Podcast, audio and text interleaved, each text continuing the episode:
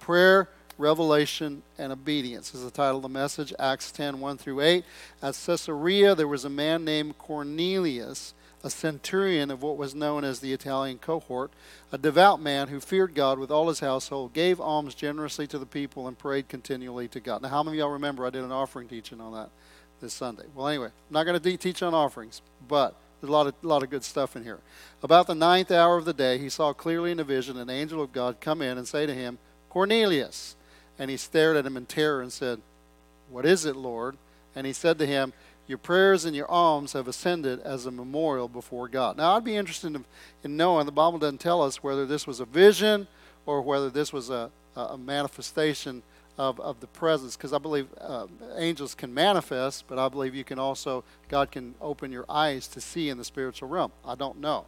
I wouldn't be surprised if God's opened some of your eyes and you can see angels but I may not be. I may. I, I, think if an angel appeared to me, I think I would be super surprised. Anyway, um, but that's when Cornelius stared at him in terror and said, "What is it, Lord? Your prayers and your alms have ascended as a memorial before God, and now send men to Joppa and bring one Simon, who is called Peter. He's lodging with one Simon, a tanner, whose house is by the sea."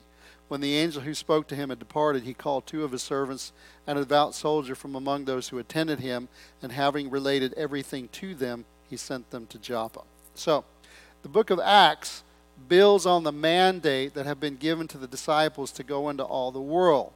Foundational to that mandate was, of course, that they were saved, but Jesus said don't leave Jerusalem until you receive the promise from the Father.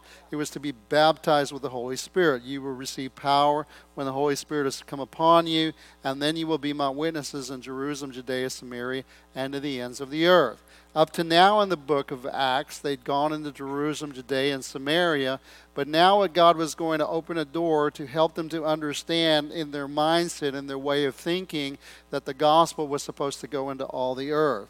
So he was going to extend their vision beyond Jews and Hell- uh, Hebraic Jews and Hellenistic Jews to the Gentiles, but it was so far outside their box that um, God was going to, through a, through a man named Peter, God was going to stretch him through a vision that he was going to have. We're not going to touch on that uh, today, but basically, God had to uh, speak to Cornelius, God had to speak to Peter, and he put the two together, and something incredible came out of that. So, what we see orchestrated in this chapter is the outworking of God's plan through the revelation of instructions and directions to Cornelius and Peter, which would lead to the outpouring of God's Spirit as the Gentiles get saved and filled with the Spirit of God.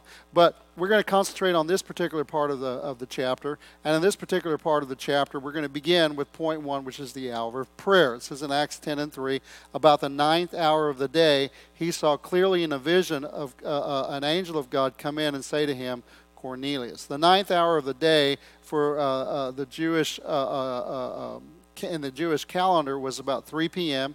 And for you and me, that was designated for the faithful period of, of, of, the people of God as the hour when they offered the evening sacrifice. You would have a morning sacrifice, you have an evening sacrifice when the temple was in existence, when the temple was functioning. That's the way God created it. You had two sacrifices a day. But also, uh, during those times, it was 9 o'clock and it was 3 o'clock, uh, so it was the third hour uh, and the ninth hour, I believe, was, was the time designated for the sacrifices. And it was also designated as the hour of prayer. So, what you're going to find is that the New Testament, in the New Testament, uh, the disciples, even though they were no, uh, God was going, even, I'm trying to find a way to say, it. I don't want to, I don't want to uh, say too much and then I have to explain it. But uh, even though Jesus had broken them out of the traditions of Judaism and was going to do that more and more, they still were structured in how they do things. They were structured in their prayer time and uh, they would they would go to prayer while everybody else was praying and it's amazing that even though they had a structure to their prayer time god used the prayer time that was structured to speak to them and i think sometimes uh, uh, uh maybe not all of us. I actually like structure, but I think there's some people you don't like structure. Oh no, structure. God's not into structure. We're not we're not bound by the law anymore. We're not bound by rules. We're not. We could just be free. Well, you can be free. There, you are free. There's nothing wrong that with that. But what you're going to find is that in your freedom, if you can learn to bring some structure to your life, you'll find that you will uh, uh, uh, uh partner with God and see God do more in your life as you bring your creativity and your freedom into a structured pattern. Okay, it's like, uh, um, yeah, I know uh, we don't, we're not in the world, we don't, but anybody know who a guy named Billy Joel is? Very famous singer, very famous musician, lots of number one hits, incredible, uh, incredible, uh, uh, uh, uh gifted, incredible career, incredibly gifted man.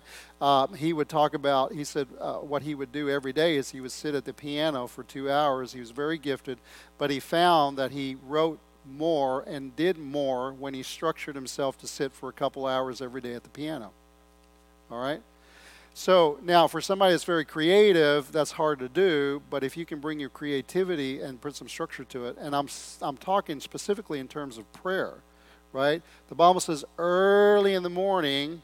Now, I may not get to the whole message. Is, is that okay? I just kind of feeling like I may not get to the whole thing, but we'll we'll do the best we can. So um, early in the morning, I will seek you. Okay. So um, I'm just going to go on a rabbit trail, but just talk about my own experience. Um, I, I, am a very structured individual. I just I like that. I, it's my personality. I like to have routine. Anna says I was born old. Um, you know. you know, because I was just very, I like to do things. I'll eat the same. I told you I ate pancakes 17 days in a row. Ate at the same time with the same, uh, uh, it's the same way. When I eat my pancakes, I go around in a circle. I move the plate and go around, and I do it every time the same way. I just very, I just, I know I'm quirky. I know it, right? You look up quirky in the dictionary, and there's my name. And yes, a synonym for that is weird. Okay, anyway. But uh, that's just my, my nature. So it says, early in the morning, well, I see I was in Bible school. And before I went to Bible school, um, uh, somebody had shared with me a quote by, um, what was the name of the guy? Um, I'll think of it here in a minute. But anyway, that it, I wouldn't give two bits, that's a quarter, uh, old fashioned way of saying a quarter, two bits for a minister that's a full time minister spent less than two hours in prayer. And I thought, oh man, I want to start praying for two hours, you know, because um, so I went to school and started uh, praying for a couple hours, and the Lord put me together with a guy who was he was 32 when he went to school, but at that particular time I was older than most everybody else there because I was like 21 or 22, and uh, and so I felt old, but 32 that's ancient. At that particular time, I said, man, you know what to be 32 again? You know, it's like but anyway, God put me together with him, and he would go and pray. He was the one that shared that, that scripture with me. And uh, so he, he would go and pray two hours every day. I'd go pray for two hours every day. And uh, after about five minutes, I didn't know what to pray about, didn't know what to do. I just, uh, I don't know. I don't know. I, but I was going to be there for two hours. But then I, I, was in class with a professor, and as professor, every time you walked into his class, something was different. What was different was you felt the presence of the Lord in a greater way. I'm not saying that other people weren't with God, but you can tell sometimes people are dry. You know, their personalities may be dry, but you can still feel the presence of the Lord. You walked into his class, you felt the presence of the Lord. And one of the things that he shared in one of the classes was to learn how to have a, a coffee break with God. You know, and and he said and, and he kind of put it he used contemporary terms to put prayer into not a ritual not a rigor but to put it into a, um, a way that you transform your prayer life from uh, yes it needs to be uh, on a regular basis it needs to be routine but if you're not careful it become too routine it can become a discipline uh, that's more than just a time you can be disciplined about spending time with someone you love, or you can just be about the discipline. So, um, and that's what I was trying to say before. You're going to spend time with someone you love, but you got to be disciplined about it. All right? So I knew that I needed to spend time with the Lord. I had a job. Uh, I found a job when I was up there where I was working at 6 o'clock in the morning. I said, well, if I need to spend two hours a day with God, I need to do it early in the morning, and I, and I need to start doing it at 4 o'clock in the morning. All right. I'm telling you, I, I just that's just the way my mind thinks, right? Early in the morning will I seek you. And you go, this guy's going, What's wrong with you? You're crazy. Uh, yeah, right. The people that work at Dow that wake up at 3 o'clock so you can be at work at 5 o'clock, and then you do, yeah, you guys tell me that, you, that y'all don't do crazy stuff. I'm just doing it for God, and you think it's crazy because I'm doing it for God and not doing it for Dow and getting a big paycheck. But the Bible says, Seek ye first the kingdom of heaven and his righteousness. And, and I hope you'll learn something from me. I think God's much more important than what he can do for you is much more important than what Dow can do for you. And you know, it's amazing. Uh, you know, it's like 4 o'clock in the morning, but if somebody calls you to go fishing and tells you to meet you at 4 o'clock in the morning, you'll be there. Because you do what you want to do. I wanted to be with God, I wanted to do that. So uh, I started waking up at 4 in the morning. And um, but you know your body's not used to going to bed early, so uh, 11 o'clock you're looking at the wall. 4 o'clock in the morning, 12 o'clock, 4 o'clock in the morning. Finally, I'd fall asleep about 12:30, 1 o'clock, 4 o'clock. What am I going to do? I get up. And when I got up, I'd make myself a cup of coffee. You know, I'd sit before the Lord. I didn't start making a cup of coffee, but I'd sit before the Lord and I'd do that. And I'd fall asleep after about 15, 20 minutes because the only place I could find to have uh, um, a, a, quiet time with God was in the lobby of the dorm. And I didn't want to turn all the lights off when every, on when everybody was sleeping at 4 o'clock in the morning. So sit there, find a place where a little light was shining forth, and I'd just start to spend the time with the Lord. And then I'd find about 15, 20 minutes. I'd sleep for about an hour, hour and a half, wake up, time to go to work. But you know, the Lord never chastised me, never corrected me, never said, I can't believe you're falling asleep. He didn't say that. Finally, after a couple of months, my body began to realize because you know your body your body will fight you and it will try to master you, but you can't let your body master you. Can't do it. It's just like kids. If you're not careful, you'll let your kids rule you. You can't let it happen. You can't. You, you, you have the ability to stop that, and you have the ability to deal with your body. You just got to be more stubborn than your body. Right? And so what I, I, I just kept at it. I don't care how tired I was, I kept at it. Finally, it took a couple of months, but after a couple of months, I'd start to fall asleep about 10 o'clock. And then when I started waking up at 4 o'clock, I didn't fall asleep as much. And it took a while, but eventually I got to this, this place where I was getting up at 4 o'clock in the morning. Now, my time with the Lord, I had two hours to spend with the Lord, and I would spend time with God, and I did that, and I've been doing that. And I went to Bible school in 1988. I was always praying, always, because I was just one of those, those crazy people that if you told me to do something, I did it. There was a guy named Herschel Walker. Anybody know who Herschel Walker is? All right, eh, but he's in, he's I don't know how old he is right now, but he's in incredible shape. What happened was he was a kid, he wasn't, and somebody said do push-ups, sit-ups, and sprints. You know what he did? Push-ups, sit-ups, and sprints. He was foolish enough to do what somebody told him to do, and he became one of the biggest, fastest, most incredible athletes cross pollinating different sports, doing different things because he did what somebody told him to do. Somebody told me you need to have, you need to pray every day, you need to read your Bible every day, you need to go to church, and you need to tithe. I was just stupid enough to believe him. I'm just saying. Right? And you know, it's like, nah, we fight, we fight, you know. But the bottom line is, if you want to see success, you got to do things God's way. You got to have some discipline in your life. I'm not telling you to become like me. I'm just saying you do have to become a little disciplined in your life. You have to, if you want to get a paycheck, you got to be disciplined enough to get up and go to work. Right? You, you got it. You so you can do it. You just have to do it with the end in mind, understanding uh, and, and, and, for things that, that can actually help you in your life, right?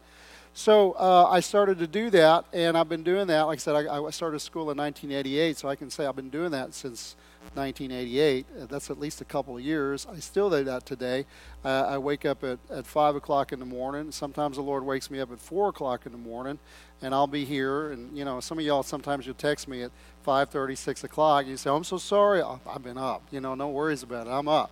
And uh, sometimes uh, the Lord wakes me up because He wants to be with me. Right? And so I go into that structured time of prayer. But you wonder, and uh, uh, I've got a bunch of messages. I don't go to, to the Lord for messages, I just have messages coming out of my ears because God is full. And when you spend time with Him, He's like, here, you know, you ever go with your kids and your kids are staying with you? They don't need anything. But here's $20. Well, I don't need $20. I don't care. Just take $20. It's kind of like you spend time with God. He's like, here, here's another message. Here's some more manna. Here's some more revelation. Why? I just want to. Here, I got plenty. Take some.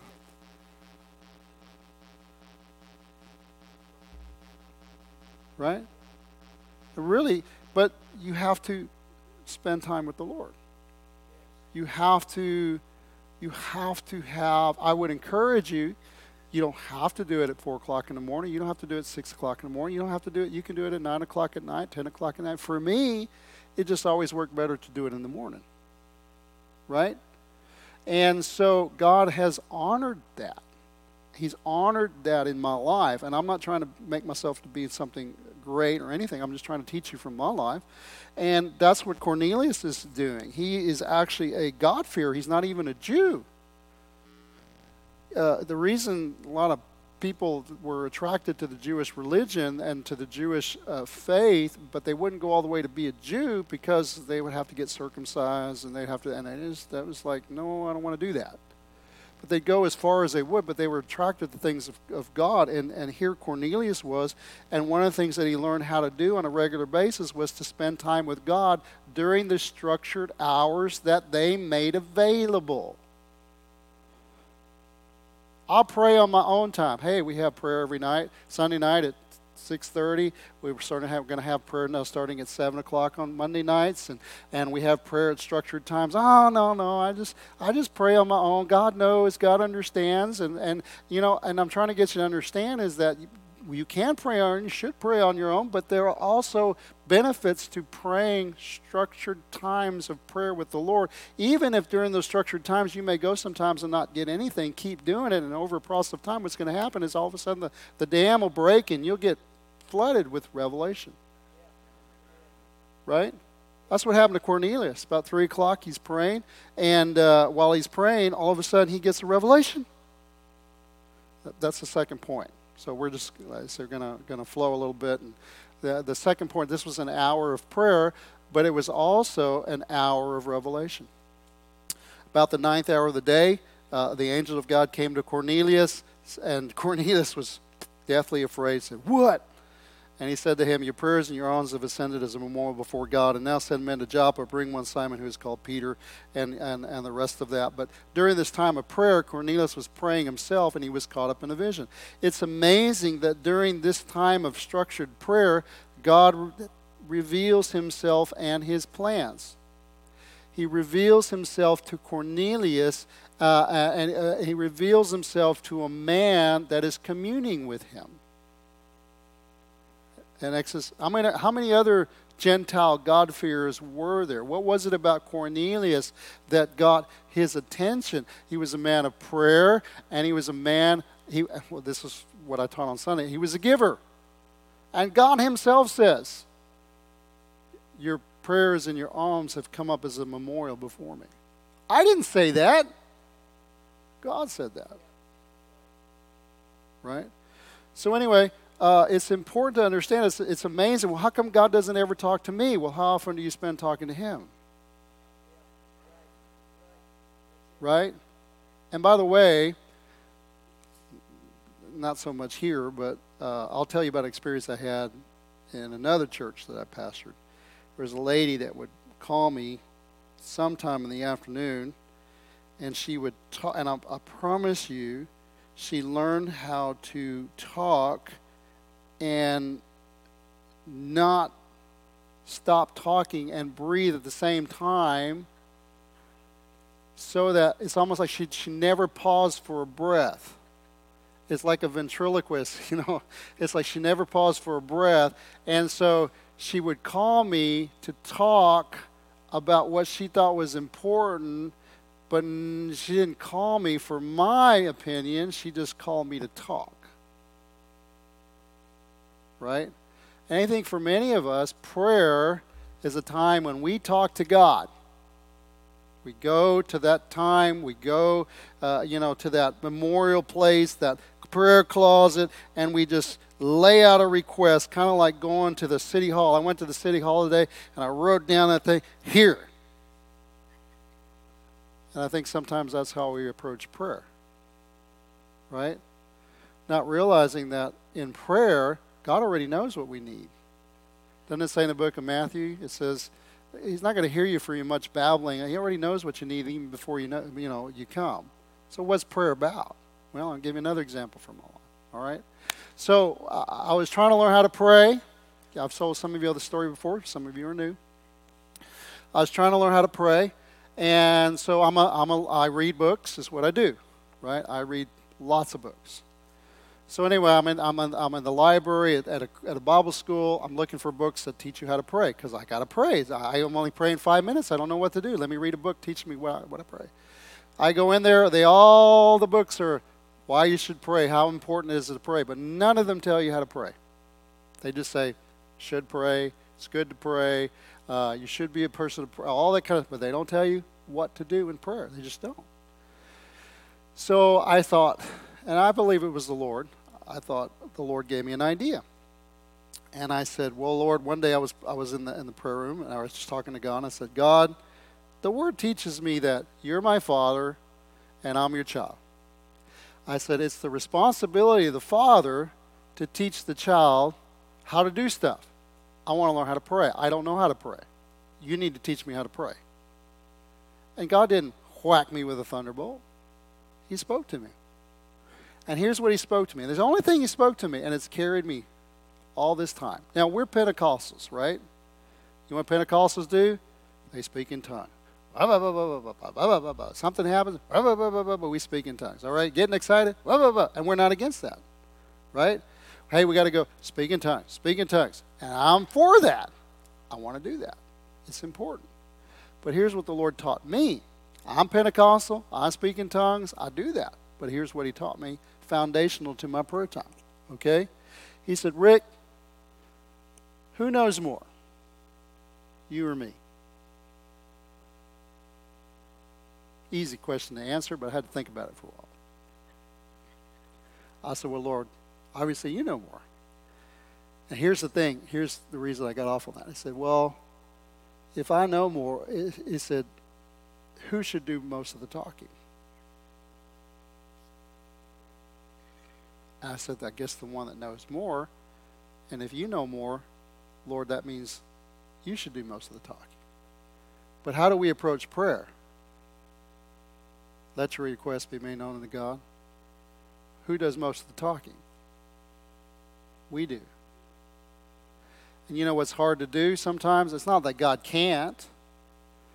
But you know what? If you're one of those one way talkers, you really don't want to know what the other person thinks. You're just concerned with talking. Nobody in here. Look straight ahead. Nobody in here. All you want to do is talk.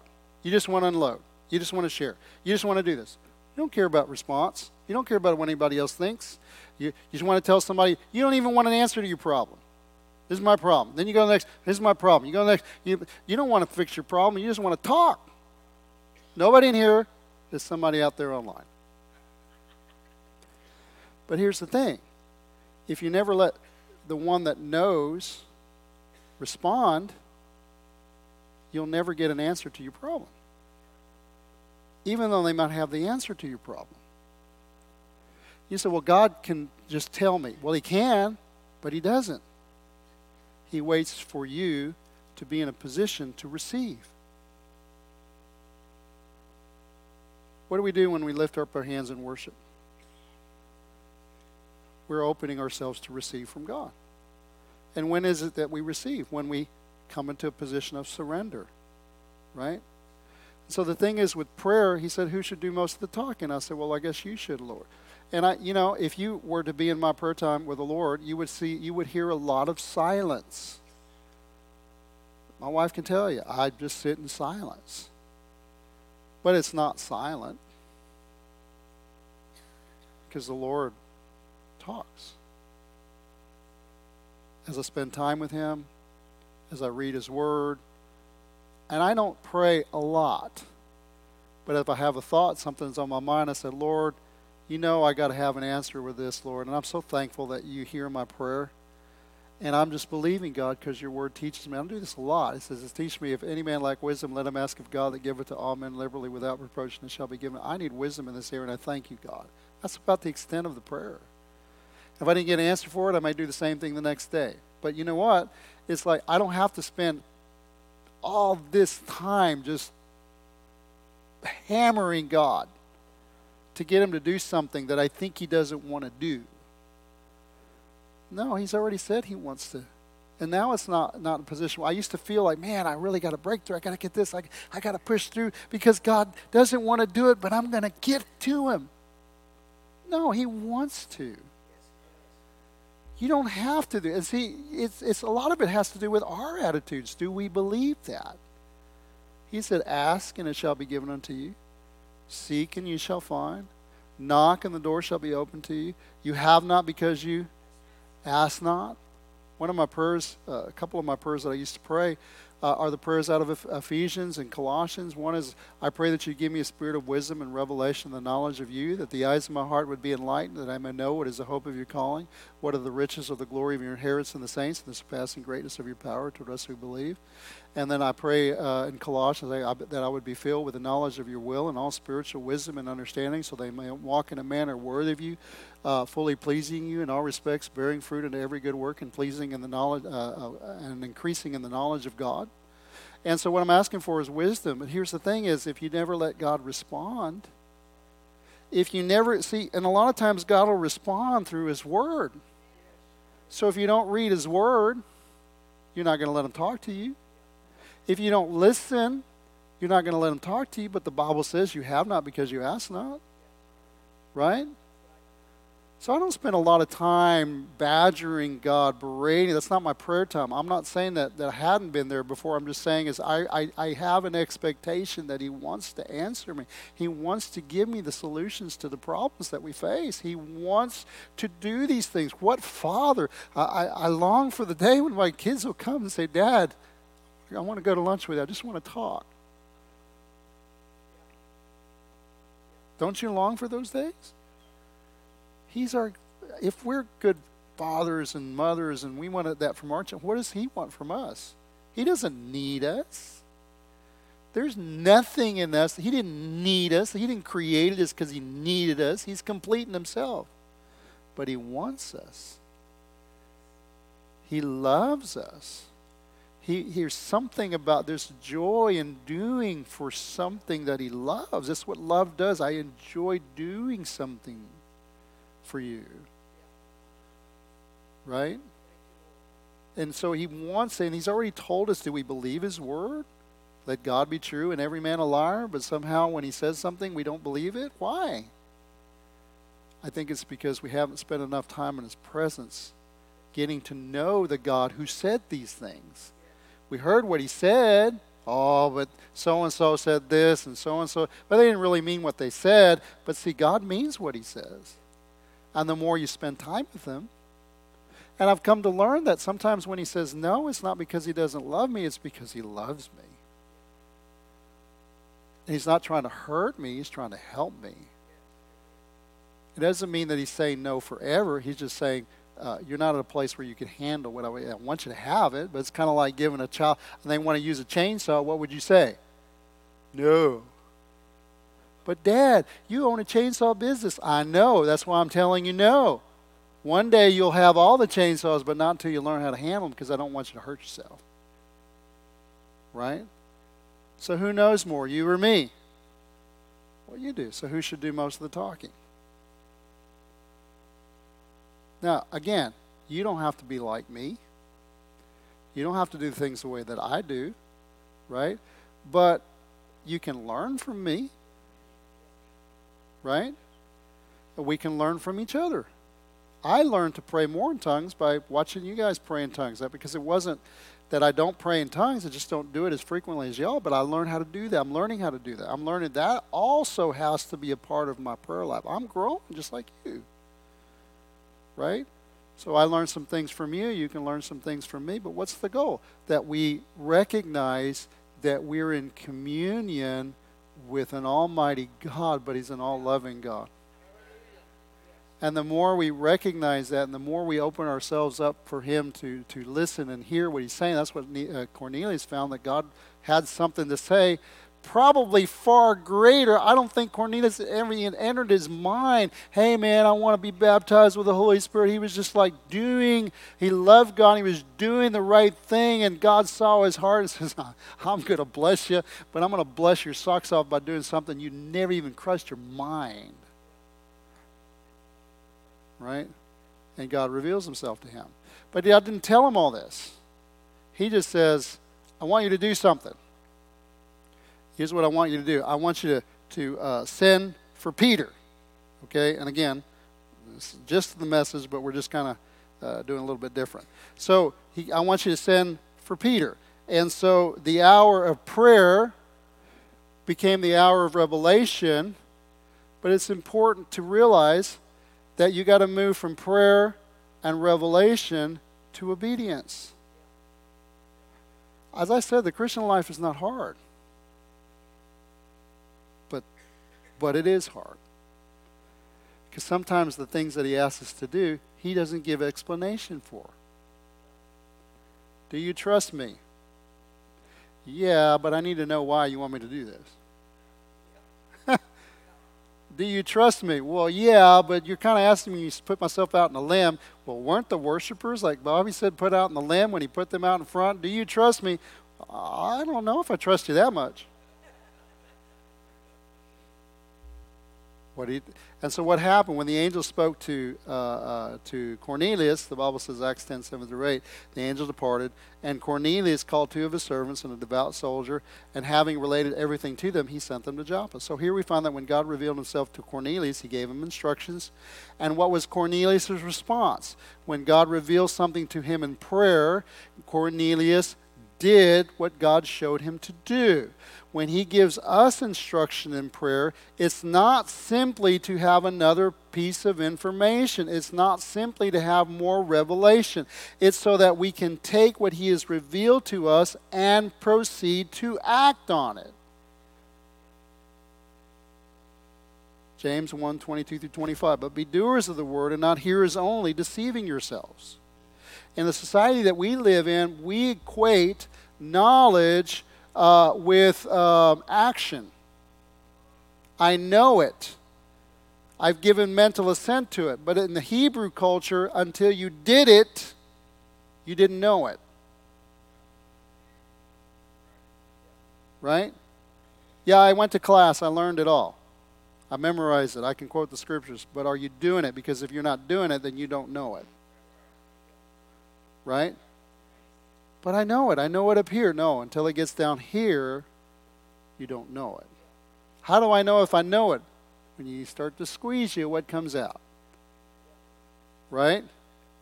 So, doers of the word. For if anyone is a hearer of the word and not a doer, he's like a man who looks intently at his natural face in a mirror, for he himself, he looks at himself and goes away and at once forgets what he was like. But the one who looked into the perfect law, the law of liberty, and perseveres, being now uh, being no hearer who forgets, but a doer who acts, he will be blessed in his hearing. When does the blessing come? When you do what God says. Wow, I read that the whole time. I never saw that before. When is your blessing? In your doing. In the Gospels, Jesus tells his disciples that the ones who have, the context is the one who's hungry and pursues to understand the truth that God gave him, the one who has, to the one who has, more will be given. So the gist is it's the one who does something with what is being revealed to him that receives more. And when he receives more, he receives it in greater abundance. Matthew 13, 10 through 12. The disciples came and said to him, Why do you speak to them in parables? And he said to them, To you it has been given to know the secrets of the kingdom of heaven, but to them it has not been given. For the one who has, you've been getting revelation, and you're doing something with the revelation, you're asking me about it. To the one who has, more will be given, and he will have an abundance. But the one who only hears and doesn't do anything about it, right? Even what he has will be taken away. What do you mean to be taken away? Remember the parable where the seed was sown on hard ground? And because they didn't do, the seed didn't find root, what happened? The birds of the air came and took it away. How often do we pray about something and God reveals an answer to us, but instead of acting on what He has given to us, we either neglect to do something or sit idly by hoping that something will happen apart from us? Matthew 17, 25 to 27, he said, uh, When he came into the house, Jesus spoke to him first, saying, What do you think, Simon? From who do kings of the earth take toll or tax? From their sons or from others? And when he said from others, Jesus said to him, Then the sons are free. However, not to give offense to them, go to the sea, cast the hook, take the first fish that comes up, and when you open its mouth, you will find a shekel. Take that and give it to them for me and for yourself. Now, I read this for this reason. What would have happened is when Peter was given this information, he simply said, Thank you, Lord, and he did nothing with the revelation. Would he have had the money that he needed to pay his taxes? Was the money available? Oh, come on. What kind of crazy thing? Go catch a fish? Right? I need to pay my taxes, and you're telling me to catch a fish? Have you read the Bible? Have you read the Bible? Remember the woman that came to Elijah and she her husband died and she had nothing in her house? What did the prophet tell her to do? He told her, he said, Go take what little oil you had, because you lied to me when you said you had nothing. You had a little bit of oil. Go take the oil, borrow vessels, not a few, and then get into the house, close the door, and begin to pour. Are you crazy? What about the disciples when they come to Jesus and they said, This crowd's hungry, you better send them home? He said, No, you feed them. What? Give me what you got. Five loaves, two fishes. I mean, if we break them really small. Give me what you got. And what does God do? Gives thanks, gives it back to the disciples, and then says, pass it out. Well, same amount, it's actually less. Because I gave him five loaves and two fishes. He broke it, and now I have half a loaf. And he said, Go feed them. Are you kidding me? Have you read the Bible? What happens when they go feed them? It doesn't become multitudes of bread and they take from the multitudes. No, it multiplies as they do what he said. You will be blessed in the doing. How do I know? You won't know until you do, but when you do, you will know.